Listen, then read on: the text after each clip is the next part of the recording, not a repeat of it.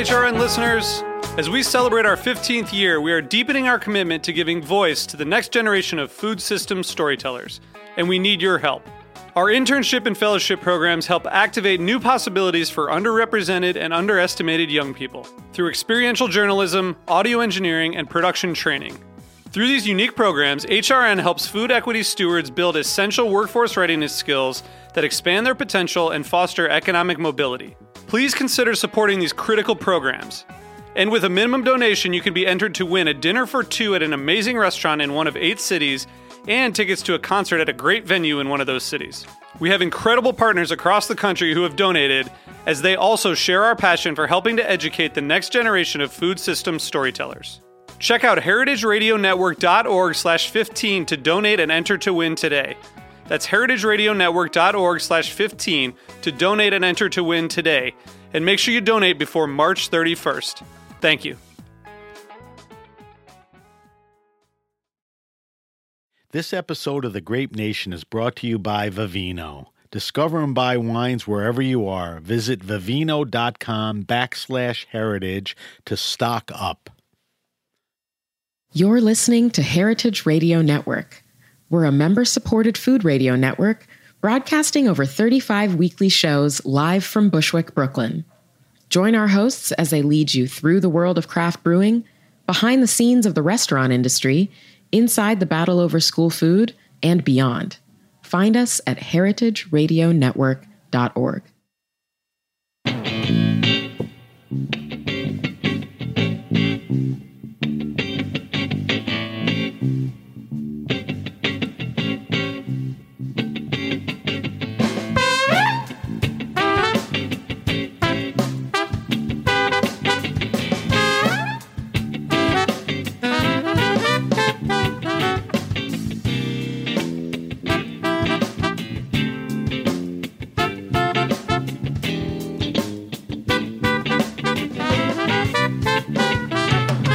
Welcome to The Grape Nation, your weekly wine journey. Our guest is Raj Vaidya. We'll talk to Raj about fine wine, fine dining, big anniversary coming up, and a lot more. We'll taste the Beaujolais for our weekly wine sip. I'm your host, Sam Ben-Ruby. Stay with us for The Grape Nation on the Heritage Radio Network. We bring wine to the people.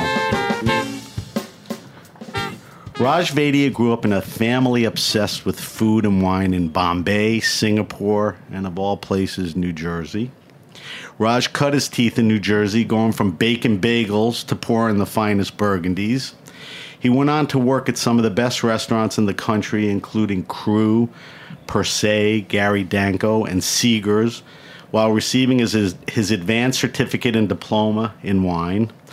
Raj is the head sommelier for Daniel Boulud's eponymous Daniel restaurant in New York City and oversees the wine program for the uh, Dinex Group, which is Daniel's restaurant group. Um, over at Daniel, he oversees four somms and a massive wine list at this legendary restaurant, which will be celebrating its twenty-fifth anniversary. Welcome to the show, Raj. Thanks for having me. Did I get that intro right? That was pretty good. All those places. All right, so let's talk about that. So let's not assume everybody knows everything about you. So I want you, because I hope not. You have an interesting past, I want you to give us a quick background, because sure. I think it, it requires time, but we don't want to take the whole show up. Na- naturally. Um, well. About your journey in life and wine that got you ultimately to where you are, which is the Daniel Dinex Group. Sure. Well, as you touched on, my family uh, really loves food, and all of my memories, and I really only understood this in retrospect, uh, all of my fondest memories about time with my family and growing up often had some food component to it. You know, we would go to a new city. My parents loved to travel, so we got to see quite a bit of the world. Uh, and everything was decided upon on the basis of one anchor, which was where are we having dinner or where are we having lunch, you know?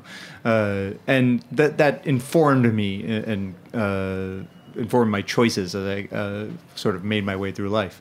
Uh, I started working in restaurants when I came to the States. I, I was actually born in the States, but uh, grew up in Asia. And When, when I, did you move states? You uh, know, I went to India when I was a toddler. Okay. Yeah. Uh, arguably was born here per, for the purpose of the American passport. Okay. My parents were living in in the States okay. at the time, but but had intended to move back. And uh, when I got back, I was a teenager, and uh, I didn't have a, a driver's license. I actually. The concept of driving a car, if you're a kid growing up in India or Singapore, is very far removed. Uh, not like the States. Not, it's, it's, a, really? It's a scary place to drive. uh, even today, I'm not sure I'm, I'm driving sure. in Bombay. Uh, so uh, you've tried to find employment uh, when you arrived in the U S uh, so that you can pay for your women fancy. Uh, and the only thing that I could find was either the pizzeria down the street or the bagel shop further down the street. I was ambitious, so I went to the bagel shop. Also, it seemed kind of like fun hours. It was bizarre. I would start working at three in the morning, you yeah. know, uh, and uh, work with this odd Polish man who never had a cigarette not uh, dangling. You know, dangling out of his uh, his mouth, uh, even uh, as his arms were inside this nine hundred plus degree oven. Anyway, uh, working in restaurants started from there, and uh, I ended up in the wine business somewhat backwards, uh, found an interest in wine, a love for wine. Actually left the restaurant business after I graduated college briefly, but realized that uh, the the path I'd chosen wasn't for me. So when I went back to the restaurant that I'd been working in, I said, can I have my old job back while I figure out my life? And my boss more or less said, well, I don't have your old job, but I need a sommelier. I said, well, I don't know that much about wine, so I'd love to learn about this. Uh, I'm up to the challenge. What do you think? He said, well, you better figure it out. Here are the keys. Wow. All the best. So uh, I spent a big part of the early part of my career, and actually much of it, uh, backpedaling out of pretense. Right. You know, right. I, I spoke to a group of sommeliers a couple of years ago and tried to explain that, and had maybe thirty-five people walk up to me afterwards and thank me for having said what they've thought for so right. much of their career. Too many people experience it. Yeah, yeah. The, uh, uh, the notion of expertise in a field as complex as wine is, right. is pure and utter nonsense. Uh, but th- that's what it takes. Uh, and so I faked it until I made it. Clear up two things for me. When you came back to the States, family was... We we were together in New Jersey. You all came back together? Yeah. My okay. sister was at uh, Rutgers okay. uh, already, and she, she'd come ahead while we were still living in Singapore. So we ended up here. Uh, collectively. And then you said, you know, you got into wine and you pursued it, but what was, you know, the family food thing was, but what well, we was the time well, when you realized, you know, okay, I'm going to do this wine thing? You know, I started paying attention to wine as a waiter. Okay. Uh, well, you know, I, a lot of the restaurants I worked in when I was uh, getting started had things like cinnamon toast and uh, bottomless cups of coffee on the menu. Uh, many had jukeboxes in the smoking section. Okay. Uh, so it wasn't exactly like wine was a big part of my early career at all. Right. Uh, in college, uh, I started working in restaurants where, you know, the alcoholic beverage selection uh, finally went beyond Bud Longnecks and, uh, and you know, rum and cokes into what kind of rum would you like in your rum and coke? Right. it was it was baby steps along the way. Brand uh, names. Yeah, for sure. Uh, and uh, went to college in New Jersey. There's definitely, you know, in a, a, a small city, a lot of restaurants that had very boring, simple wine lists. I worked in an Ethiopian restaurant where clearly the Southern rep had written the wine list. Right. Uh, uh, you, you know, everything either sounded African or actually was from Africa. Right. Uh, uh, or Chile for some reason. Uh, uh, and then a couple more ambitious places that had some real wine on the wine list. And I quickly learned that if I could sp- sound intelligent as I spoke about them, regardless of whether or not I knew what I was talking about, I would probably sell a more expensive bottle of wine, which would translate to my bottom line, and so I'm motivated to do it. Part of the game. Yeah, yeah, absolutely. I think that's a, a way a lot of people, uh, my generation and prior, got into wine, is that y- it was a skill you needed. And right. I think you see that uh, maybe less so with the the emergence of uh, sommeliers as being such an important part of the restaurant. Right. So you said you went back to one of the restaurants, and the guy said, "I don't have a sommelier." So really, that was the wine-centric beginning. For sure. And so that, there's more that was be, a good restaurant in was, Jersey. There's more too. to be said about that. I mean, it was a great restaurant. Right, so was take great, me from there. It was you a know, great restaurant. Present. It was a great restaurant that I started working in and, and uh, originally worked in the garden. It was called the Ryland Inn. It had a. Still a there, right? Garden. It is, but it's a different universe now. Right. Uh, the old uh, previous owner uh, doesn't have the place anymore. It's not as ambitious as it used to be. I don't know if they still have the garden. But there was a five acre organic garden where I started working for the summer.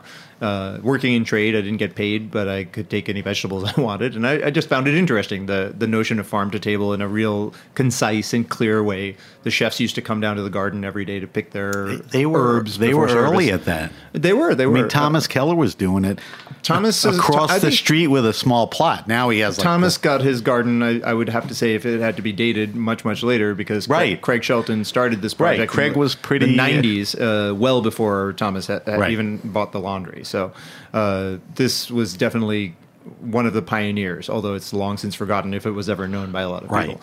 Uh, and also the other thing that people don't know maybe much about that place is that it had an amazing wine cellar, and that Craig Shelton, the owner and chef, was a great had a great palate and had a great love for wine. Uh, and so he, he taught was, me a great he deal. He was an early influence. Huge, yeah. And and in fact, as I look back on my career, it wasn't until uh, what I'll call the modern day that where I really found myself finding mentorship and, and direction from people in the wine business. Prior to that, I mostly learned from chefs, and that's the old generation too, to some right. degree. Uh, that's why it's important for me to continuously work for chefs who actually know, uh, not just know about wine, but actually care about wine. Uh, and I'm lucky to do so today.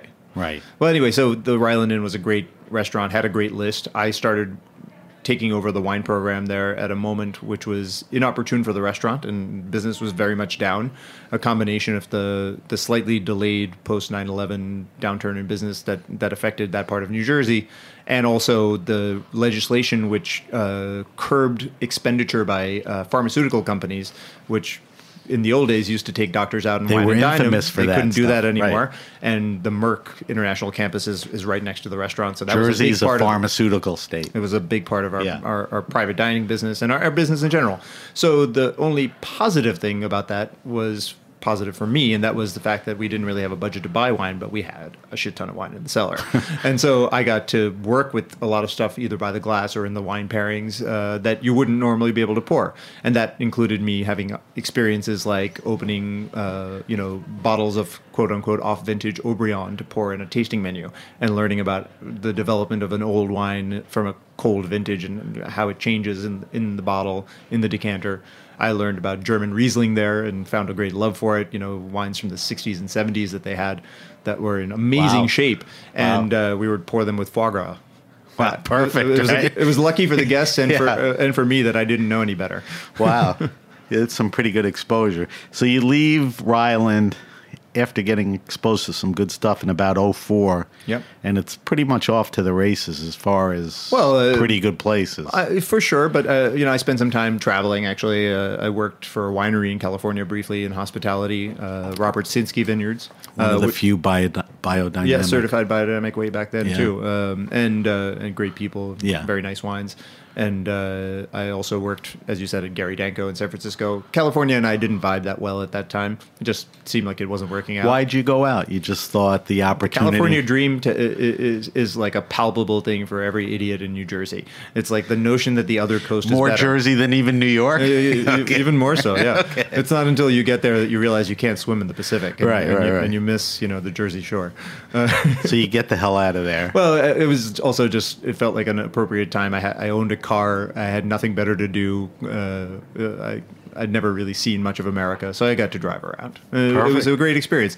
Uh, I didn't love California at that uh, juncture, so I, I decided to look around, and I ended up uh, getting introduced through Craig Shelton, the uh, the chef I had worked for previously, to Gunter Seeger, uh, kind of in a backwards way. And Gunter was in Atlanta at the time at his uh, eponymous restaurant, and I ended up moving there. Uh, I, I took an interview with him. He offered to fly me out to have a conversation. I said, sure, I've never been to Atlanta. There's no way I'm going to move to Atlanta, but I'll check it out. And uh, I ate in his restaurant, and I was so blown away that I decided to move there. Uh, I worked for him for a year before I moved back to New York. I worked for Thomas for a couple of years at Per Se. I worked at Cru, uh, which was both a wonderful experience because of the people I met and, and the relationships that have grown out of that. Uh, but it was also somewhat ill-fated in that my first day was the day the Lehman Brothers crashed. And if oh, there boy. ever was a restaurant that was built for the Wall Street set pre oh eight, Cru was it. That was uh, it. The, so, the wine list. I mean, just describe, you know, the size of that wine list. It was bonkers. I mean, two leather-bound volumes, uh, over four thousand selections on the list, but Uh, there must have been ten thousand wines. Private U- collectors wines. had turned their wines over. In fact, it was all the collection of the owner of the restaurant. It was all one collection and, and an epic one. I learned a lot from that guy about how to buy wine, how to focus on producers, how to support producers and understand the give and take. Uh, things like you don't just buy only the best vintages from small growers. You have to support them and build them up and recognize that there's a place for all of their wines on, on the list, or find, a, find it, a use for it. It's more about supporting the guy, not just getting trophy it's wines. It's not a one-way street. Uh, this good is thinking, th- right? Especially with the small-time farmers. I mean, uh, you know, I've spent quite a bit of time visiting Burgundy, uh, which was a big focus of their list at Cru, and, and right. certainly is at Daniel. And man, you know, uh, they make so little wine, and you, you, you see the prices on some of these bottles here in New York. You go and visit the guy, you expect to see a Jaguar and, you know, a couple of fancy watches, and uh, if he got another, you know, fifty euro, he'd probably go out, buy a nice new pair of uh, short shorts and bring you back change. Crazy. They're pretty you, humble people. So did you leave Cru, or did Cru close I, while you were no, there? No, no, Cru was still open when I left. Uh, again, the writing was on the wall and the restaurant was right. very busy. Uh, and so I had gotten word and wind, uh, actually through Michel Couvreau, who I worked with at Cru, who's now uh, head sommelier at Per Se for some years, uh, wine right. director of Per Se. Um, he had heard uh, through the grapevine, probably because uh, he was approached for it, uh, uh, that Daniel was looking for a head sommelier for the flagship restaurant. And uh, I thought that that seemed like a perfect fit and a perfect opportunity. So uh, lucky me, uh, it took a little bit of conversation over the next few months. But I ended up starting to work at Daniel in May of two thousand nine. So, so you're going on almost ten years. Nine years this year, yeah. And not intimidated by a program or a list like that, because Cru... It was a tiny list compared to Cru. Well, right? I mean, that's less crazy. Than half. So you were more than exposed, prepared, and ready. Also, frankly, Cru was probably the most casual restaurant I'd worked in for almost ten years at that point. So I was very excited about being in a more formal, fancy environment. Cru was a, a nice, posh restaurant, but, you know, it was downtown. It wasn't right. very formal in its service. And, and, and I had... always spent time for, for, well, not always, but for many, many years uh, working in that environment. And I really craved it. I, li- I preferred it. I like working in fancy restaurants. Uh, I'm, I mean, I would say Daniel is the epitome of what the definition of fine dining is, right? Daniel, the restaurant, I think, is is very, very good at that. Absolutely. Yeah. And it's funny because Daniel, the and person... somewhat seamless. Daniel, the person, is almost, uh, while being such an elegant and refined human, he's also such a down-to-earth, like, you can feel the farm boy uh, aspect of him very closely so that, as you get to know him. That trickles down. And that inspired, uh, yeah. in, in, inspires in a great way the, the sort of honesty and realness of that restaurant. And that, that really appealed to me. So you get to Daniel oh nine, you're presently there. We'll get to Daniel because there's a lot to talk about. But while I have you here, I want to talk about a bunch of, you know, wine-related things and all that. Um, I want to get I want to get your take. Um, I'm curious, a guy like you that travels a lot, is exposed to, you know, one of the most prestigious lists. What is currently exciting you in the wine world today? And that falls under trends, regions, wine, winemakers. I know you have to think about Daniel, that market, that wine list. But I know you don't just think about that. There are other... Absolutely. So uh, tell me what's exciting you today. Well, uh, to be clear, we have so many different kinds of restaurants in our group. So I, right. get, I am lucky in that I don't only have to work with fancy... Keep correcting that, me because I keep that, saying just Daniel. So uh, that, that's okay. Uh, but that's a relatively new thing for me, and I, I'm really enjoying it because uh, there was certainly a period where I didn't get to work with uh, new exciting regions and things like that. Um I'm a bit of a bore when it comes to my uh, love of new, exciting regions. I think they're new and exciting to some people, but uh, they're all they often end up be showing as classics. I think there's been a huge resurgence in interest in the Mosel Valley of late, especially the dry wines of the Mosel Valley, which are becoming better in quality. And, uh, you know, uh, I remember when this restaurant, uh, which is to say uh, Roberta's, uh, right here, first opened, you, you know, the, the, there was no Riesling to drink with the pizza, and the pizza was so good, and I was like, well, you got to have Riesling. Right. It's It's like perfect, uh, and today it has like one of the great Amanda lists, uh, was here, and now who, Hugh who Crickmore, who exactly. you know, continued. So, so there's been more interest, and I think that that's been a huge uh, boon, uh, and the Mosel Valley is an amazing place. It's one a of the most beautiful favorite. Places. I know, and, and, and you know, pretty I, stereotypical. I, I, it is stereotypical. Well, I'm old. What can I say? You're not that old. I'm old. Fair, fair You're enough. Not that. Oh, thank you. Nice well, brush off. Uh, yeah, I know. Every sommelier says that they like Riesling, and the reason that they like Riesling is because it's the most accessible, and it's at the same time the most, uh, you know, breathtaking or right. the easiest to pair with food. But for me, what I like most about the Mosel specifically, and I, I should say that, like, you know, everyone loves Riesling. I'm not a huge fan, and I don't drink very much of Austrian Riesling. I respect it. I know what quality is, and I, re- I think that there are some great wines there. But I, I literally, at this point, probably own two bottles of Austrian Riesling in my cellar. I own zero bottles of Grüner Veltliner. I have thousands of bottles of German Riesling. Don't like it. Uh, it's just not now, my bag. But the Mosel specifically is interesting. But tell, just mention some other reasons, like Nahe, and there are different regions. There's uh, right. a handful of famous. The Mosel, the Mosel area is particularly special to me because Why? Of that high wire act of uh, acidity and ripeness. And then ripeness used to mean sugar, uh, realistically, and it doesn't anymore. I there are some producers I love from the Nahe, from the Rheinhessen, Rheingau. Right. Even uh, it's not like I have no uh, interest in those wines. But for the sure. Mosel is but the, the Mosel spot. Is a special place for me. Another region I think is super interesting today. Uh, which got more attention than it ever has, uh, probably, is the, the Savoie, the Haute Savoie. There's really interesting wines, both white and red, that uh, are starting to get my attention. And, I, you know, it's not an area that I paid a lot of attention to in the past either. Savoie is in France. Exactly. North. Yeah. in the It's actually eastern France. Eastern. So uh, think uh, of the foothills of the Alps and going up into the Alpine. Right. Uh, very what, interesting. What type stuff. Of grapes... You know, reds and whites? I have a preference for the whites, let's say. And the, the appellations, for example, of Chignon, uh, okay. I think is pretty interesting. Uh, there's a lot of diversity. Uh, and so you can't say that the whole region produces great wine because it's actually pretty big and quite right. varied. But the stuff that I'm tasting, I'm, I'm finding very interesting. I think that uh, the most interesting place for like new expressions of wine that we've probably seen in the wine world uh, in the last ten years has got to be America and California specifically, because the world of California as a wine producing region at the quality level has changed so much. Right. And the con- conceptions of the regions and what they represent, what styles of wine should be made there, can be made there. Uh, in, you know, Santa Barbara area and also on the Sonoma coast, even further north in uh, Mendocino. It's changed so much. And I think you, there's some super I, interesting stuff going you on. You and I were invited to a little talk that Dan Petrowski organized about the future of Cabernet. Totally. And yeah, to your point, I think the reason he asked is California is changing so much to what you were saying that, you know, is the old heavy cabs, the Colts, you know, there's more restrained stuff. You know, what is the future of that? Because Dan and Steve Mathias and all those guys are planting all these crazy varietals, you know, and doing a great job. Yeah, Raj. A guy like Dan is getting to be more well-known for his uh, Italian white varieties than he is for Cabernet. Yeah. So you throw California in there as an exciting I region. Find it very exciting yeah. because anytime that there's uh, real critical thought being given by players who are making a difference in not only uh, the quality level of the industry or the base quality level of the industry, but also in uh, the conceptions of the market.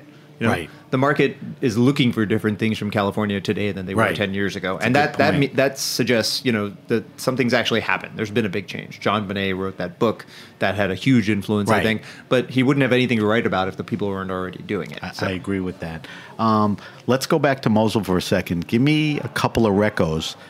Uh, wines, you know, think more available, sure, yeah. quality maker. One of my favorite, not the cheapest, not the most well, expensive. One of my favorite, the, the beauty of uh, the Mosel is outside of, you know, three or four uh, top producers, everything's dirt cheap. So uh, it, it'll be pretty inexpensive uh, right. in the big scheme of things. Uh, some producers that I think are, are really special. Uh, two uh, that uh, I focus on quite a bit, and I like to drink their wines. Uh, Uli Stein, Ulrich Stein, who's uh, making very pure style of Riesling, really a, a, a bright person, a bright mind. Uh, not a young guy, but so open-minded, and has produced some of the more beautiful expressions. He makes Is it a re- newer winery, relatively, or it's been around? It's uh, a very old winery. Okay. Uh, and uh, Uli's probably... Uh, approaching his seventies, if he's not already seventy. I, I forget how old he is exactly, but uh, he he has the energy of uh, Very cool. a, a kid. And uh, the wine that I like quite a bit, especially on the, the more accessible in, in terms of quantity and also right. price, is, is called, uh, I think, the Blue Slate. It's so delicious. Blue Slate? Yeah, just a touch of sugar. That's the name of the, the wine. wine. So if you went exactly. into a good, you know, Brooklyn wine store and said, do you have Blue Slate? I think They'll it's probably easier to about. find in Brooklyn than most yeah. places. Well, Brooklyn's like ground zero for that type of stuff. Tell me, what about, can you do the same for me for Savoie? Uh, yeah, well, uh, there's a producer known as uh, Domaine des Ardoisières. Uh, that's the best pronunciation I can offer because I definitely can't spell it correctly. Uh, I'll but look that, it up. I'm going to guess A R D O I E S E S or something. S I E R E S. Or like maybe that. there's yeah, an R yeah, there. That sounds okay. about right. Okay. Uh, I got turned on to these wines here in New York, and uh, I was so impressed. Uh, very saline, salty. They kind of play the the fine line between an expression of like very pure Chablis or Chenin, uh, when it has that slightly savory edge, uh, but very pure at the same time. You really mm. get this ocean water sort of sense to it. So a good seafood, shellfish, totally. perfect. You don't have to drink Yeah, but it musket. has enough texture for even richer dishes. Right, salmon uh, or pork. other fishes and yeah. all that. Um, I, I'll post that. Um, I, you know, I was going to ask you, and I think you answered the question, you know, do the best worlds and the wines have to be the most expensive? And, you know, obviously Romani Conti, whatever. But there are delicious, there's many delicious, terrific options, wines. Yeah. And I think if we had to think a little more, Riesling falls in that category. Savoie. Well, it's a sad truth about Riesling from the Mosel, if you really think about it. It, it is inexpensive, and that's kind of like a, a thing I can't help but mention in, in promoting it. But the reason it's inexpensive is uh, is kind of strange. It's uh, you Why? See, well, they they don't have a great place in the market, and so they're not in giant demand, and so they can they have this conception that they can only sell the wine for so many euros a bottle. There's vineyards in the Mosel that were considered amongst the top five or top ten in the eighteenth right. century that are not planted today. They've they've gone to shrub because there's no young people who want to work it. It's too hard to work. It's impossible to work with machinery. And at the end of the day, you work that hard and you can only sell your bottle of wine for, you know, six or seven euro. So is it's that, a little bizarre. Is that marketing and organization and pushing up from the region? I mean, some places sure, do better than I'm others. I'm sure it's a lot of that. Yeah, it's also I mean, some they, of the German sensibility. They don't throwing, care. Throwing more uh, laws and new terms at it to try and fix the problem. All right, so one last thing to that. Wine's exciting you. So um, those two wines excite you. If you had to walk into, let's take Daniel because it's the biggest, most fancy. What's exciting there or different? I know there's Burgundies and there's Bordeaux and Daniels from the Rhone, and you probably have to have the appropriate amount of maybe some whatever else. But what what's the wine there that is exciting or you brought in, or is there one? Sure. I mean, well, I, I don't know how to answer that because I'm excited about all of the wines I put on the wine list. But, uh, but I know you're excited about the great Burgundies and Bordeaux, anything out of the Something box. off the beaten path. Yeah, yeah well, I guess that's what I'm asking. Uh, I, I, you know, it's far from being a nouveau region, uh, no pun intended, but Beaujolais is a big part of that. Uh, Good I, point. I'm a, I'm a giant it's having fan. Its time. I drink a ton of Beaujolais. Beaujolais is very uh, exciting to a lot of people right now. People are paying more attention to Beaujolais than they ever have before. Uh, also, the prices are, of the land and the prices of the, the wines are going up. Uh, it's getting into better esteem. Right. You know, you, what you said earlier about the, uh, the in the world of wine, do the best wines have to be the most expensive? The answer is obviously no. However, I think that great if great things become more expensive because they're great and they're in demand, then that's a good thing, because as long as it, you know, flows in the right direction, the, the producers do better, can have a nicer life because they're producing something special. They make more people happy. You know, I think it's a good thing. Yeah, I I, agree. I have no problem with wine becoming expensive when, when it's really great. Yeah, it it deserves that for sure. You know, kind of path. Yeah, and then um, besides Beaujolais, uh, I, I think uh, on Danielle's list it could be tough because I, again, like I said, I love everything. Uh, I, I think we do a, a pretty cool job with uh, sort of those off regions of France or the the back roads. A lot of stuff from the Roussillon that's inexpensive right. but really delicious and pure. Uh, you know, very stony. So there, there's a perfect example of a classic restaurant with a classic list that will have some interesting wines. I mean, totally, because of guys like you at the helm. Um, all right, so those are all good ones. We're actually going to taste a Beaujolais towards the end of the show, and I want to get your take on it. Looking forward to um, it. Again, we'll talk about Daniel, the restaurant, and the group and all of that. But I just want to frame, in the ten years that you've been at Daniel and Dinex, what are some of the changes that you've seen, you know, in the world of wine? In the world I, of wine, yeah. Yeah, and, I, and I'm, like, digging, like, women in wine, you know, has that changed? Um, natural wines are a big deal, which is less of a big deal, you know, maybe in your orb. But tell me... You know, you're going on nine, ten years. What are, if you had to look back at the changes? Well, it's uh, it's interesting to do that because it's only in retrospect that you see that there's gradations, and you feel like one thing's a trend, then it becomes uh, a movement. Then right. maybe it's still there three years later, right. or maybe it's not. Maybe it was a trend after all. Uh, I think that there's definitely been a, a big movement away from uh, the cult wines of California. There's still a group that drink them, for sure, and uh, uh, it, it's not something that's disappeared from Restaurant Daniel, for sure. But uh, uh, in the world of wine, I see that having kind of dwindled a little bit of interest, right. and I think that California producers who you're, are making you're a buying style, less. Uh, yeah, I, I, I you would don't say need so. To I, I don't need chase to, it. I don't need to chase it. The prices have kind of gotten out of whack because right. they've continued to go up. Uh, and even uh, as their direct-to-consumer business has grown so much for these these top Napa Cabernets, uh, they're taking more of the margin, so they're selling the wines to the restaurants for kind of high prices, so then I have to sell it for obscenely high prices. Right. And so there's very few that I still work with very closely. Uh, Colgan is certainly one of them because I think they, the wines right. are excellent. They've gotten more expensive, but they're also really damn good, so uh, I feel confident about that. But then... Uh, At the uh, same time, an interest in sort of an old style of California has emerged, and I, I, I quite like that. Uh, people come in interested in wines from the seventies and eighties before the like the an craze. Old gravelly meadow. Diamond Creek's a Diamond big, Creek a big or something like mine, that, yeah. Uh, which, which you might have known before you asked that question. Yeah, well, I, uh, I'm not sure I did, but yeah. that's a good example. Uh, Heights or I, something. You know, Diamond Creek and Ridge are the wines I cut my teeth on early in the business. So I'm a huge fan, and those wines today are uh, still inexpensive for the quality that they right. exhibit.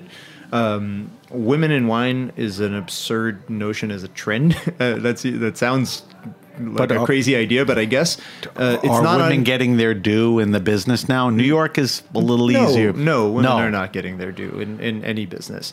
Um, Job, salary, treatment. The I whole had a deal, conversation right? with a young woman. Uh, I call her young, but she might very well be slightly older than me. But we're we're uh, contemporaries, and uh, she was in conversation about uh, a position as a head sommelier with a group, and going back and forth in negotiation and. Uh, On one hand, I know that the person who had worked there before her, who was a man, was getting paid a lot more, and they were offering her much less. Crazy. On the other hand, I can also see that the restaurant... She had the skills, though? one hundred percent, no doubt, right? one hundred percent. But, but on the flip side, it's like the restaurant's probably not doing that well, and they figured out they were overpaying that guy. Right. Uh, w- at what point is it, uh, uh, you know, completely even playing field?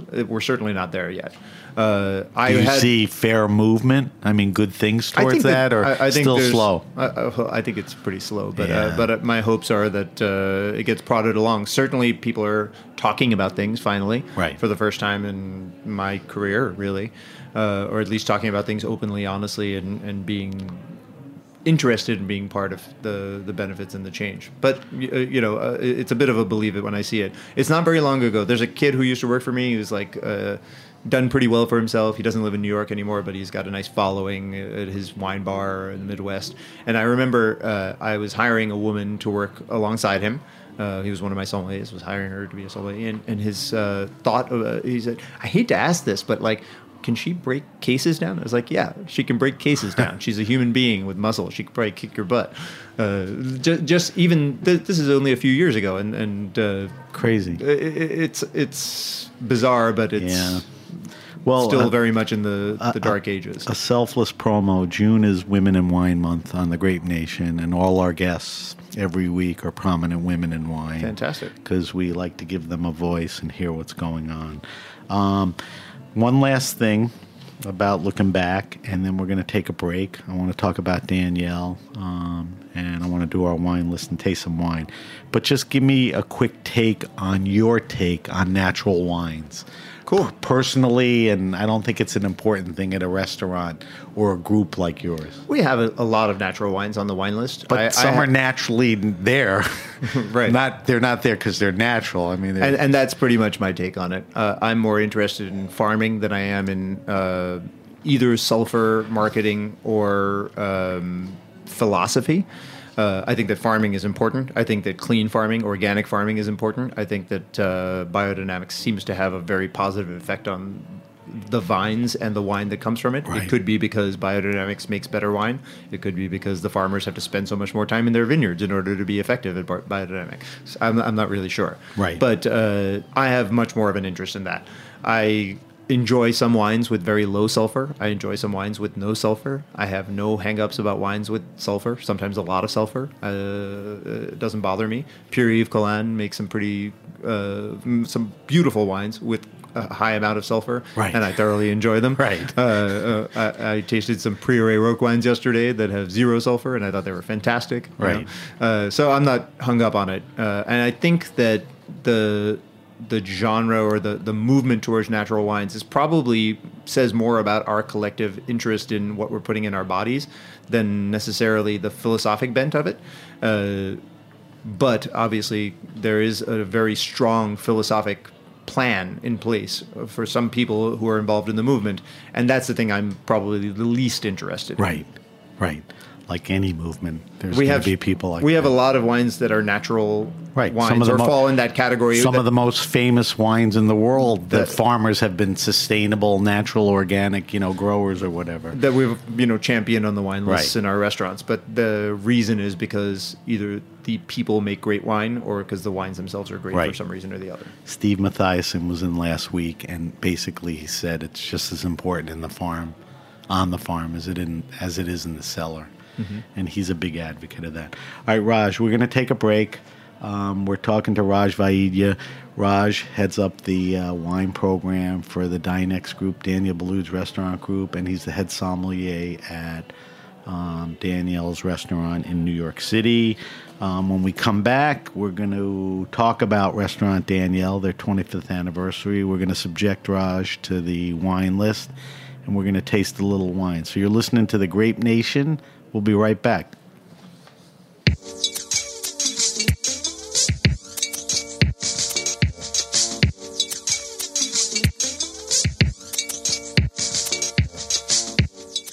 It's no secret that I like being the person who always has some great wines on hand. When I know I've got a few bottles hanging around the kitchen, I feel like I'm ready for anything. Even if anything is just because I never know when friends will drop by unannounced or because it's even a Monday. I also hate that last-minute run to the store. Wine was never meant to be bought in a hurry. It's funny how we have so much patience growing the grapes, aging the wine, only to feel pressured when you're staring at the shelf.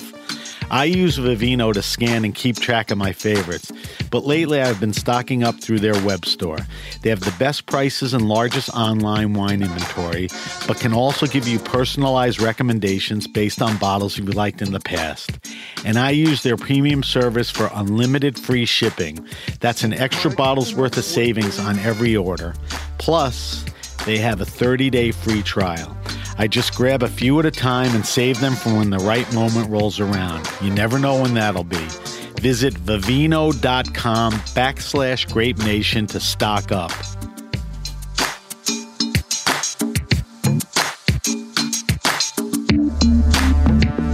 All right, we're back.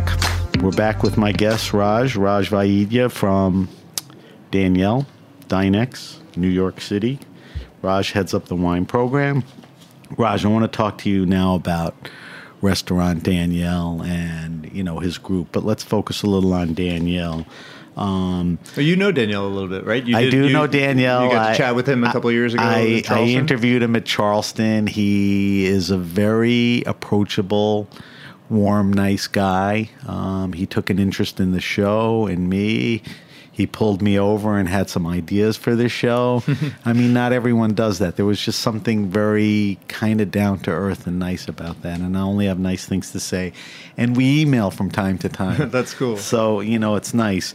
Uh, and the nice thing is that his restaurant, um, where you spend a lot of time, is celebrating its twenty-fifth year, which is a big effing deal for the category, you know, let alone New York, fine dining and all that. A restaurant that's been in existence for twenty-five years in New York is a big deal. A restaurant that's been a, uh, a you know, a serious success uh, for that period of time is another story altogether. But uh, I think that Daniel, the human, and the restaurant have become really an institution in New York. But what, it should be noted that the first time I met Daniel was in probably two thousand one or two thousand two. Before you interviewed? Uh, years before. Right. I went to the restaurant for dinner with my sister. Mm. My sister had a, a, a fancy enough job that she would take me out to fancy dinners in New York. We we love food, as I mentioned earlier, as a family. Right. But my sister and I would would uh, be willing to spend more of her money, not my money, right, uh, on on fancy meals than our job. Parents. Yeah, she had a real job, exactly. Right. Uh, and uh, so we went to Daniel, and uh, when I, even the first time I met him, he came over and chatted. I was working at uh, the Ryland Inn at the time, or maybe I just left, and, and he engaged so honestly and so truly that at the end of the interaction, there was no sense that it was contrived or fake in any way. He genuinely connected, and that that's something that means a great deal to me, and, yeah. it, and it's so... Not true common. Of him. It's right. not common in, in this world in general. It's definitely not true, uh, very common in the restaurant business, in the mm. Uh, so-called hospitality industry. There's a lot of masks that are worn a lot of the time. Uh, there's a lot of pretense, and there's a lot of snootiness and, and sort of exclusionary activity. But Danielle, and, and I'm guilty of that probably a lot of the time too, but Danielle is the opposite. It trickles down, and I'm sure you grab a little of what he's throwing out. Absolutely. And, and it's an inspiration to work with the man every day, to be honest with you, because he, not only does is he a real person, and not only does he really genuinely care, not only about his staff, but about his customers, uh, his guests, uh, about his uh, restaurants, but also about his family and uh, the extension of all of that, the energy that he puts out there. Uh, he also is the chef who I think uh, uh, today, amongst the great chefs, there's many people who are interested in wine, some who like specific wines, some who engage in wine in different ways. But uh, there's no other chef in America, at least, that I am aware of. You've been who, around. Uh, uh, who knows as much about wine as he does, loves wine as much as he does, and makes it a part of his life. And Daniel likes to tell the story of how, as a kid, you know, growing up in the farm just outside of Lyon, his job was to go down to the cellar and fill up the jug from the barrel of wine that was sitting down there. So it's it's it's Crazy. Perfectly natural. It's been part of his culture, his life, since he was a little kid. I probably had my first glass of wine, you know, when I was like eighteen years old. Right. and, right. and and I'm pretty sure it was more correctly pronounced wine as opposed to wine. Right, right, right. It definitely well, came out of a jug. Look look where he came from. I mean, that was kind of ground zero for wine. What does he have a preference? I know he probably would love to taste everything, has tried you know, it. When, but I mean, if he's pulling a bottle himself. If Daniel's pulling a bottle himself and it's uh, it's for a weeknight or or, a, or, or a drinking festival, it will be Beaujolais. It will be Beaujolais? Beaujolais, Beaujolais, really? was the, Beaujolais was the local wine when he was growing up, and he has a real love for it. Never gave it, it up. Oh, well, how, why would you? I think it's better than it was when he was a kid, for sure. Wow. Or at least when he was a teenager, let's put it that way. But uh, he also has a great love of the classic wines of Bordeaux. Chateau Haut-Brion is one of his favorites. Uh, Um, he he really loves Burgundy, and he loves the people of Burgundy, Volnay, uh, the wines from D'Angerville. Uh, he often talks about them and thinks about them. The and then the Northern Rhone, which is the, the other close uh, neighbor to the homeland, and, and specifically the wines from Cornas and Hermitage, the wines of Chave. He's a great lover of those. Great stuff. Um, so you do the wine buying at the restaurant. When you do that, you're like, all right, let me get a little more of this because he likes that, or that doesn't play into it. Well, let me have enough D'Angerville in the house because I make sure we have enough D'Angerville in the okay. house because we need enough D'Angerville. But if he ever needs a bottle of wine, he knows where to look. So I think, you know, twenty-five years, the way you described Daniel, I think all those aspects are the reason that the restaurant's been around, and, you know, the way he connects with staff, customers, his passion for the yeah. food. It's I mean, a, it's a sense of generosity. That That's really what it comes down to. He's a very generous yeah. person. All right, so talk to me. Let's stay with Daniel, the restaurant. Talk to me, because it's a you know, incredible wine program there. Talk to me about the wine program there. Sure. Program there. Talk to me about size, so, impressive selection. Yeah, we have a big cellar. Uh, uh, I often like to show it to sommeliers who are working in New York because uh, when you show it to people who are working in the Midwest somewhere, they come in there like, wow, it's, it's a good amount of wine. That, but what they don't notice is what a giant space it is. But if you're a New Yorker, you come in there, you're like, you can't it's help but say, for New York, h- how many times the size of your apartment is the wine cellar? Is the, the usual conversation on premise? on premise, uh, we we aren't using any offsite storage at the moment, but uh, restaurant group wide, we, you know, we have right. in the past. Um, it's big, and uh, that's helpful because we buy a lot of wine.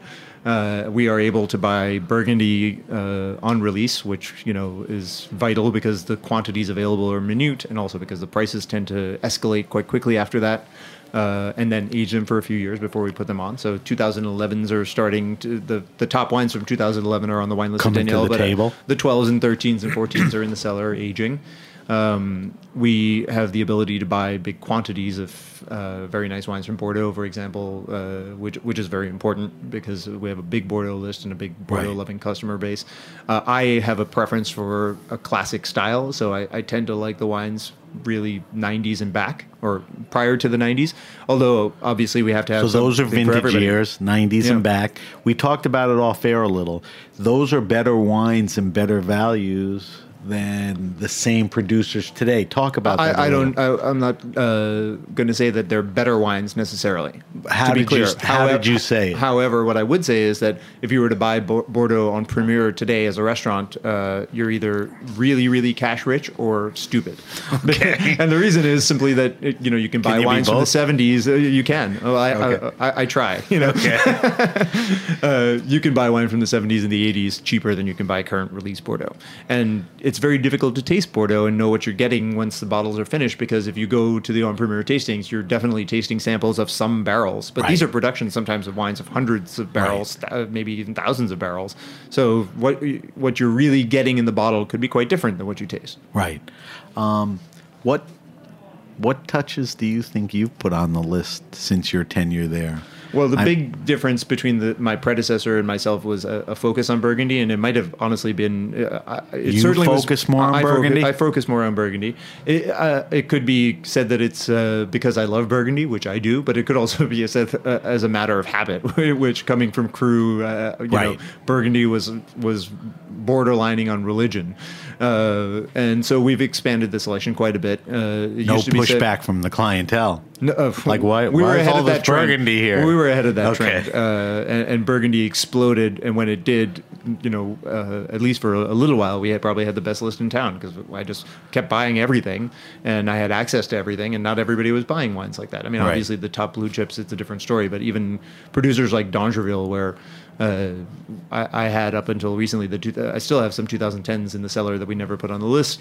But today they're trading, you know, crazy, exponentially higher than the, what we bought them for. It cost us money to age them that long, but we're able to get return on that investment because uh, of having been ahead of the game a little bit.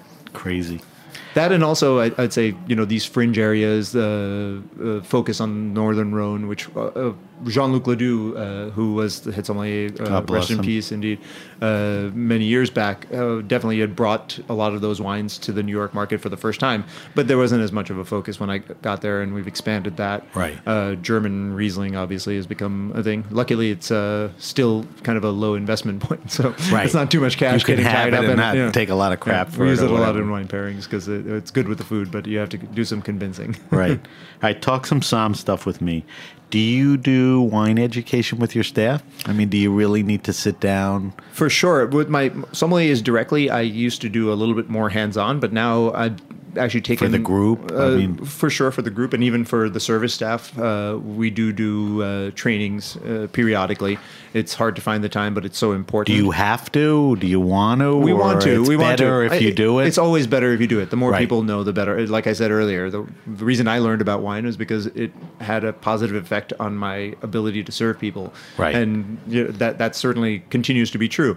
Now, uh, what I have picked up, and this was uh, I give uh, credit where credit is due. I learned this from uh, a great sommelier I've worked with a few times, John Slover, who runs the uh, the group. Uh, uh, what are, what is the name of the group? Carbone and the oh, the, that's uh, um, the pool and the grill. Yeah, yeah, that's Mario Carbone, Rich Teresi, yeah, and it might be called, Jeff Zillet. Uh, I forget the name of the group. Yeah, itself. Something hospitality. But uh, he runs that, that program or that that whole group, and uh, he told me when we were working together one time when somebody asked me a question and I laid out all the information for them. He said, "That's a waste of your time. You have to teach them to fish." So nowadays when my sommeliers ask me something about a wine that I put on the list that I haven't really given them a heads up about, uh, my answer is, well, it's going to be very simple. You tell me about it tomorrow, and then okay. we'll sell a bottle and you get to taste it. And I think that that's, that's the way I learned wine. Like I said, I learned from chefs who told me what I could and couldn't buy. But the, uh, most of the time I learned by reading and then tasting and, uh, you know, do you sharing the bottles. To the chef point, do you have to meet with the chef regularly?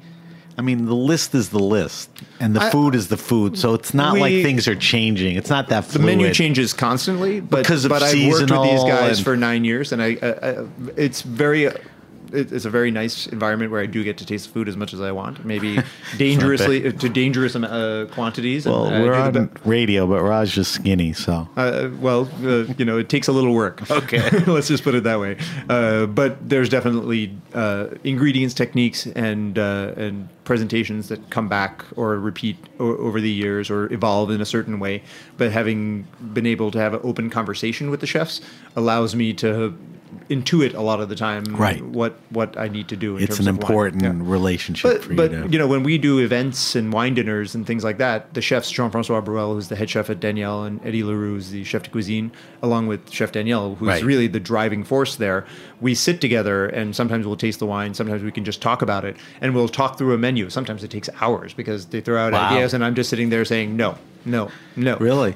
No artichokes, no asparagus. Right. No, asparagus no dill. Is the worst. Dill, right? Dill won't work Dill's on this. Hard, too. Uh, but but uh, some those are when they're the obvious things. But if we're talking about very old wines from Bordeaux for a special wine dinner or something like that, it really has to be fine-tuned. But that conversation is very important. And I, I'm lucky to work for a group and with a group of chefs who will actually listen. And that comes from Danielle for sure. You know, uh, uh, I will often be found in the kitchen saying to Chef Jean-François, I, I need you to change this this fish to a different thing. They're drinking something right. that it just makes no sense with, and right. they'll do it. That's great. Um, I want you to quickly answer this question, then I want to subject you to our wine list, and then uh, we'll taste a little wine. So let's go back to Danielle, because that's sort of the perfect setup. Um, it's a huge wine list. It's a very imposing place. I mean, the surroundings, the wine list. Um Some people are, not some people, there are regulars, there are people who go ham, and then there are some people that go there once for Special their anniversary. Occasion, totally. Yeah, yeah, you know, which is a big deal. And it can be daunting. Uh, it could be daunting. What do you tell that guy, and this goes to any restaurant, any wine list, how do you, how should the experience be the least intimidating for that person? How, what, well, what, what, what advice can you give to that guy? The, the best advice I can give is is truly to approach it without fear, because what does the, that mean? The, well, um, what that means is is that the the motivation or the reason for it being so intimidating is based in fear, fear of okay. looking like you don't know what you're talking about. Uh, as I stated earlier in this conversation, when I started learning about wine, I definitely didn't know anything I was talking about, but I kept talking and made it sound like I knew what I was talking about, and everything was fine. Uh, I, you, uh, there's a fear of looking like an idiot, or looking like a cheapskate, or looking like they're, you know, uh, a mark to be taken advantage of. And the reason that I say approach it without fear is that the sommelier's job is not just to open a bottle of wine, put it on your table, put it on your check, and, and collect your money. The sommelier's job is to make the experience in a restaurant like this something really special. And we have that opportunity. I do the best I can to speak very frankly and, and openly and honestly with our guests uh, who f- look like they're a little uncomfortable. Uh, that, you know, there's no shame in any of it. I put all this wine on the wine list. I'm going to go out on Sunday to a pizzeria and probably drink like an eighty dollars bottle of Chenin. You right. know? Uh, it's okay.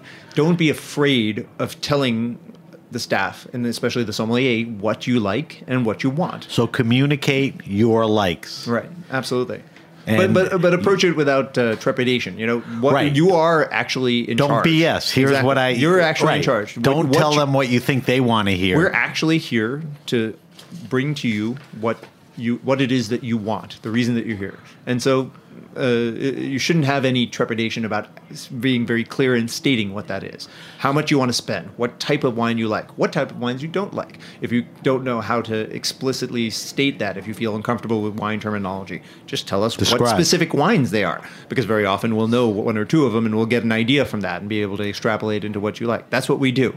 So those handful of questions yeah. or statements yeah. from the consumer, it's and important to convey. For sure. And sommeliers will ask those questions. Any good sommelier will know to ask those questions, and don't feel uh, intimidated by those questions either. It's really just a fishing expedition to make sure that we get you what you want. Right.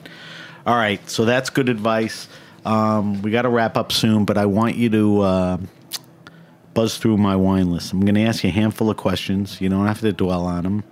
Um Curious, you know, what you're thinking and drinking. So what are you drinking now? Are you tasting anything specifically? Is there anything on your table at work or home?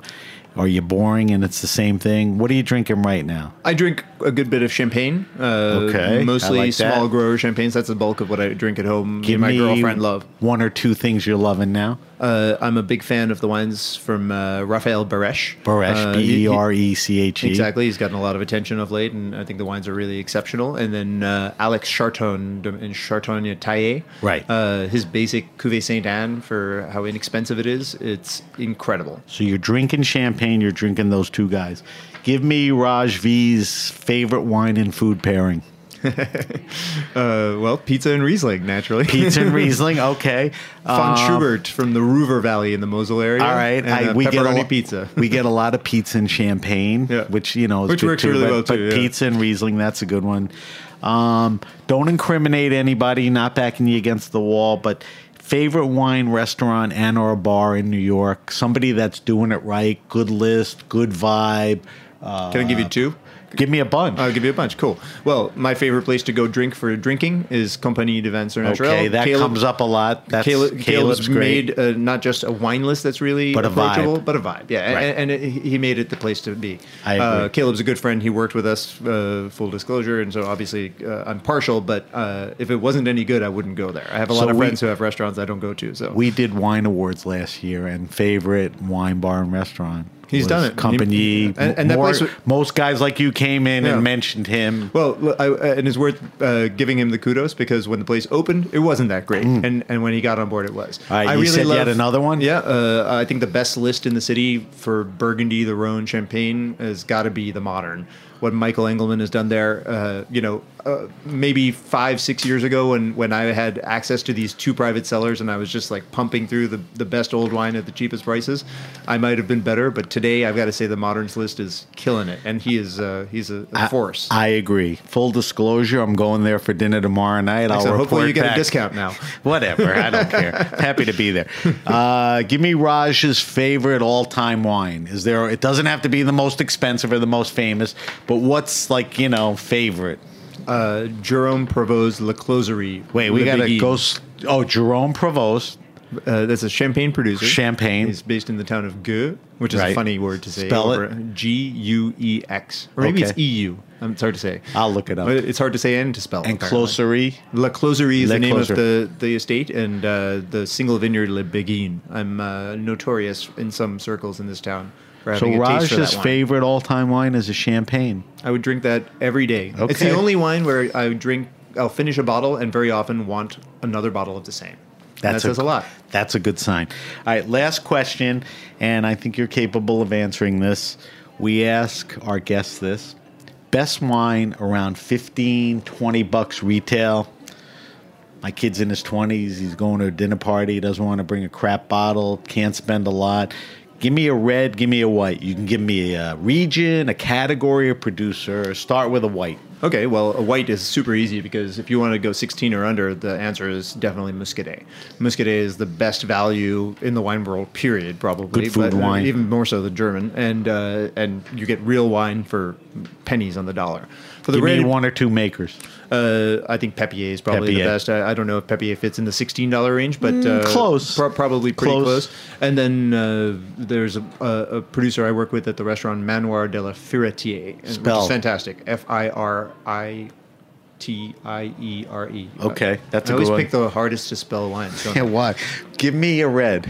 The red is a little tougher, I guess, but it I, is I would go, tougher I would go to Beaujolais, uh, and I'd go to Beaujolais Village, uh, basic Beaujolais bottling from someone like that's not Lapierre. That's Foyard. Not Cru, right? Not uh, non-Cru, the Beaujolais, right? Uh, like Galois yeah. Raison, or is that is it, that, that a, that's that's a great one for yeah. from Lapierre, sixteen, exactly. eighteen bucks or exactly. something.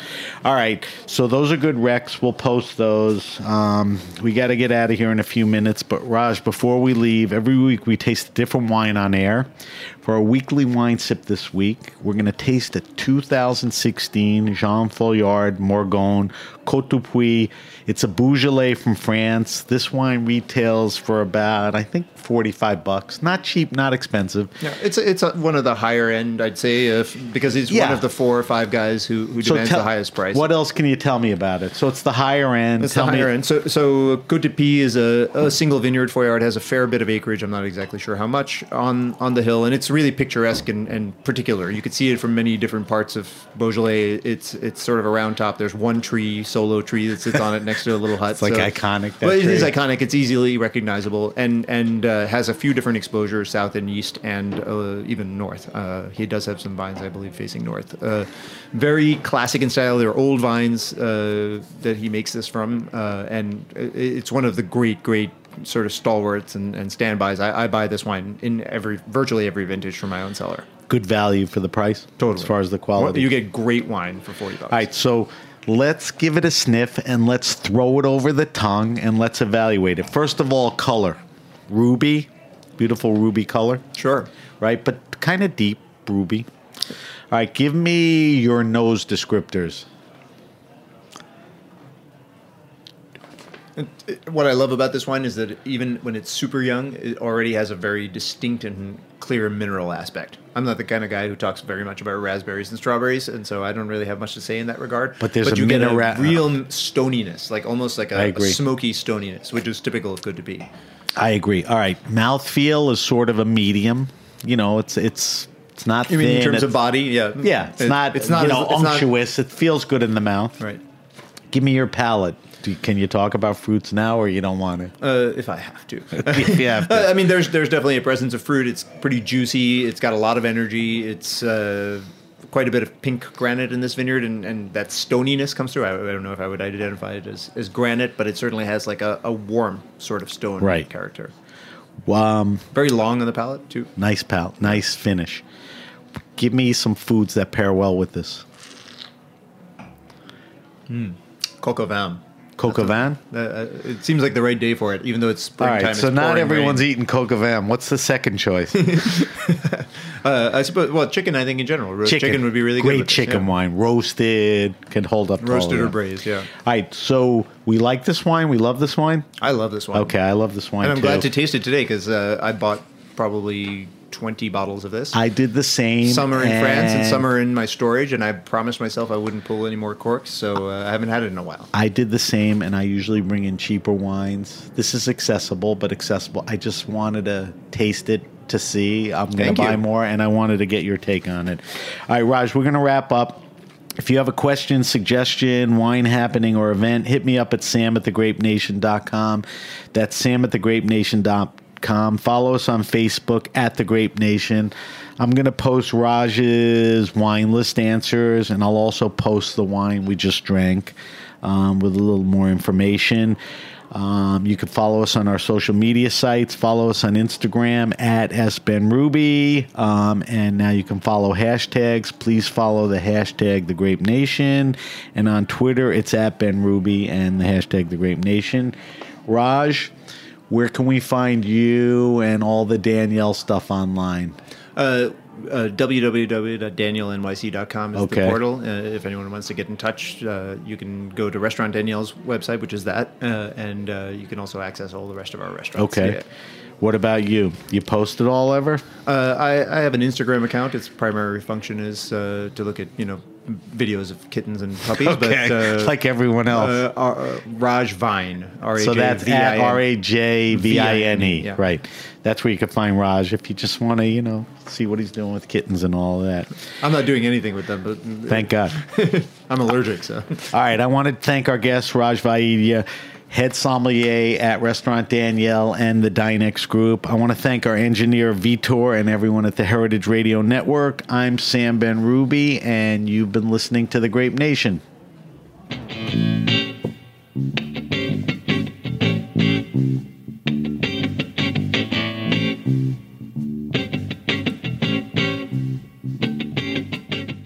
Thanks for listening to Heritage Radio Network, food radio supported by you.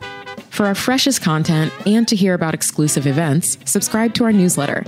Enter your email at the bottom of our website, heritage radio network dot org.